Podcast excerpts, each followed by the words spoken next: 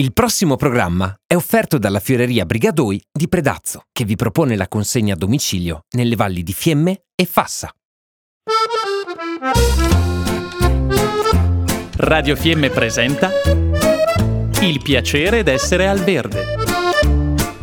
1000 modi per risparmiare naturalmente.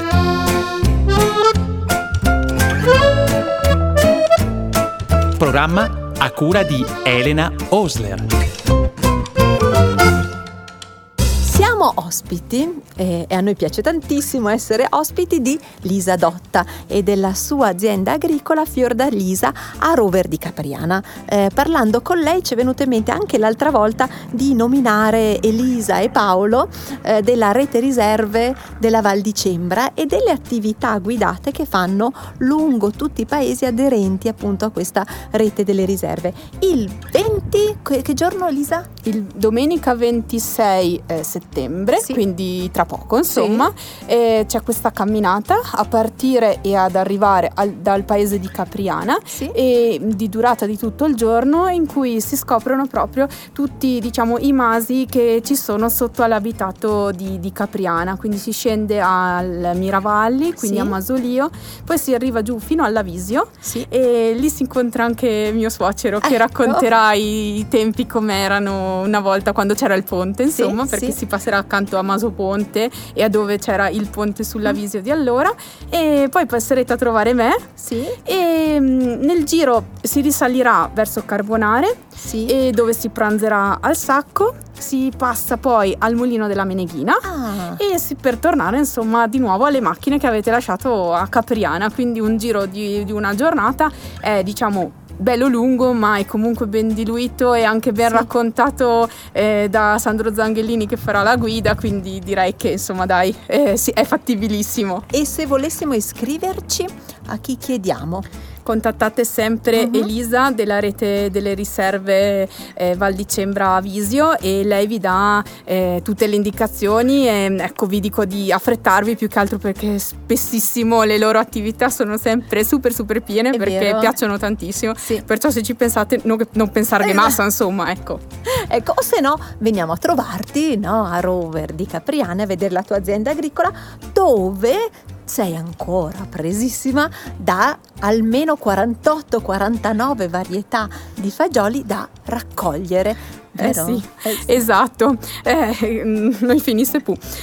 Nonostante sia stato un anno difficile perché sì. Tra topi che magna e animali vari che rubano, ecco. È stato un anno un po' così. Sì. Comunque qualcosa abbiamo raccolto. Bene. Soprattutto sto facendo i semi, sì. Cosa importantissima esatto. Perché non coltivando varietà da bustina non c'è un negozio dove posso andarli a comprare l'anno prossimo, certo. Ma devo produrmi sempre i semi esatto. Quindi devo sempre pensarci a questo. Infatti l'altra volta abbiamo parlato dei fagioli o secchi o freschi da mangiare e invece questa volta ci fermiamo sui fagioli da seccare e poi utilizzare la primavera, prossima estate, come semenza.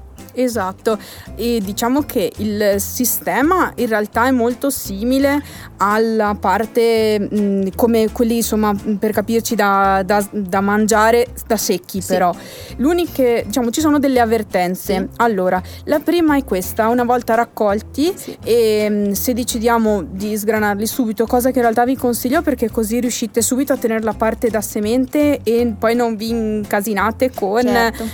Magari quelli che mangiate poi oh mio Dio, mangia la parte di semenza e cose del genere. Ecco. Capita anche a quel, sì. Quindi sgranate e mettete a seccare. Sì. Allora, per il seccare una cosa importante è che siano sia all'aria, sì. Va benissimo, sì. Ma che siano all'ombra, va non bene. Metteteli al sole, perché il sole riduce la germinabilità, certo. Il che facilmente attacca magari una parte lo stesso, però magari di 100 semi ve ne attaccano magari 50 e 50 presa poco. Allora, per evitare questo problema, certo. Vi conviene sempre e comunque diciamo tenerli all'ombra, sì. Che vuol dire che semplicemente anche ci mettete magari sopra una protezione, insomma non è che serve grandi cose, oppure diciamo utilizzate sempre il nostro bellissimo tapiac e funziona sempre, ecco. Insomma ovviamente ci mettono insomma anche qualche giorno, se non anche magari una settimana, se è un autunno piovoso, sì. Ovviamente certo. È sempre un problema, con belle giornate di sole è un pochino più facile, sì, sì, sì. E anche questi, per verificare che siano belli secchi, perché sì. Mi raccomando devono essere belli secchi, sì. Li mettete sotto, prendete un paio a campione, sì. Mettete sotto i denti, provate a mordicchiare, se sì. Lasciano il segno noi ancora secchi, se invece lasciate un segno lieve lieve, sì. O niente, allora sono secchi al punto giusto. Perfetto. Questi lì invasettate, sì. Etichettate a scrivere quel che l'è, perché magari avete anche più varietà simili, come capita a me, quindi è meglio scrivere, sì. E li passate questi anche 48 ore in congelatore, sì. In realtà se diciamo avete posto in congelatore potreste lasciarli dentro addirittura fino all'anno dopo, certo. Non è un problema, certo. Loro essendo molto secchi, sì. Non, sostanzialmente sono solo molto freddi poi, ma non sono congelati, sì. Ricordatevi che quello che vi può diciamo ammazzare la semente, sì. È il fatto che se non sono belli secchi l'acqua che è rimasta cristallizza e ghiaccia e spacca il seme, quindi c'è il rischio che rompa anche diciamo quei tessuti che all'interno del seme poi permettono il fatto che germina, certo. E che cresca una nuova pianta, certo. E questa è una cosa proprio da farci attenzione, perché insomma ogni tanto ho sentito a qualcuno che è successo ed è veramente, ci rimani proprio male, allora prestare un attimo di attenzione su come sono stati seccati. Va bene. E niente, poi li appunto o li conservate in, sì. Congelatore oppure li tirate fuori, sì. Se li tirate fuori, mi raccomando, non avere del vasetto subito, mm-hmm. Lasciate che passi la condensa, va bene. Perché sennò quella condensa lì va anche dentro al vasetto nel momento, sì. Che lo aprite, sì. E loro si reidratano un pochino, sì. E non è proprio ben fatto, va ecco. Bene, va bene. Semplicemente questo, e poi conservate per l'anno prossimo e ci vediamo a maggio, insomma, ecco, non con me, solo coi fasoi. E si riparte da capo. E quali sono secondo te? Magari anche noi abbiamo scelto diverse qualità. Con che logica io dico bene, ora questa la salvo, ovviamente tu invece questa non mi è piaciuta molto, cosa può essere un metro di misura sulla bontà del fagiolo? Allora sulla bontà credo che esatto è gusto, quindi non sto qua a dirvi quel, certo. Che le buone, quel che le straccio, ma magari delle attenzioni sulla raccolta dei semi, sì, cioè escluderei le piante molto malate, sì. Che vedete che sono lì insomma che porette non ce la fanno proprio, sì. Ecco, quelle le escluderei, sì. Però neanche non prediligo essenzialmente la pianta più vigorosa, sì. Io cerco di tenere diciamo un po' dappertutto la semente, sì. In modo da avere la più grande varietà possibile di caratteristiche, il che magari parlate con altri vi dicono no, le sbagliate, sì. Personalmente ritengo che sia meglio avere tanti semi che provengono da più piante, in questo modo ho la più alta diciamo variabilità possibile, certo. E le piante potranno essere in un futuro più diciamo resistenti a tante cose diverse, certo. Quindi faccio per scelta già questo, guardo di tenere soprattutto i primi fagioli che raccolgo come semente, sì. Se posso, poi sì. Ovvio che guardate sempre la situazione che avete, chiaramente la semente sarebbe sempre meglio farla all'inizio, certo. Potendo, sì. Se poi non si può, pace, si raccoglie quello che si può fare, certo. Mi raccomando, ecco, evitate le piante malate, soprattutto quelle che fanno fenomeni strani, tipo sì. Che le resta un po' nane, che sì. Non sono capaci ad arrampicare o che manifestano malattie che non dipendono magari tipo dagli afidi, insomma, certo. Dalla tegna, ma che magari dipendono dai virus, perché quelli si trasmettono tramite seme, certo. E allora poi rischi che l'anno dopo ti guardi in campo quella roba e non te la togli più, esatto, in sostanza non finisce più, certo. Allora e invece a quale fagiolo ti sei affezionata quest'anno? Dicelo.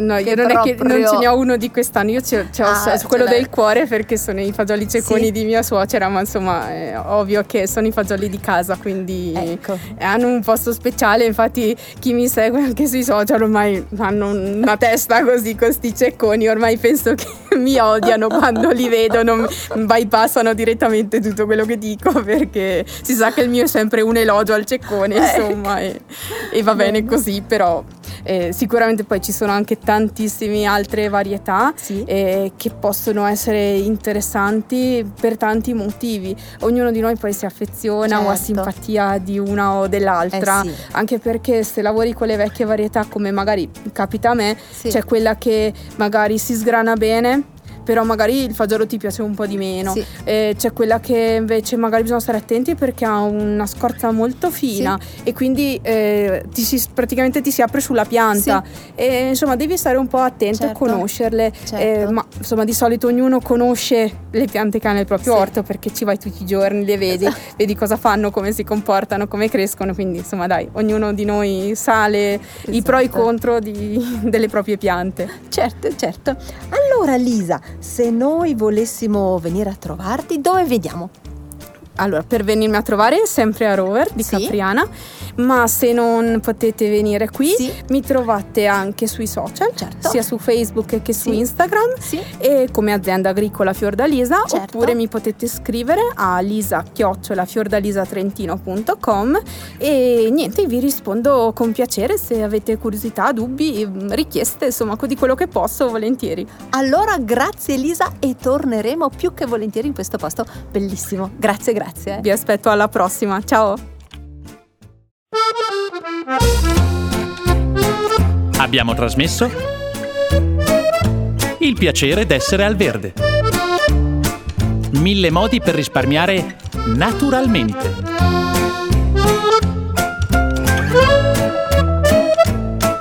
Programma a cura di Elena Osler. Il programma è stato offerto dalla Fioreria Brigadoi di Predazzo, che vi propone la consegna a domicilio nelle valli di Fiemme e Fassa.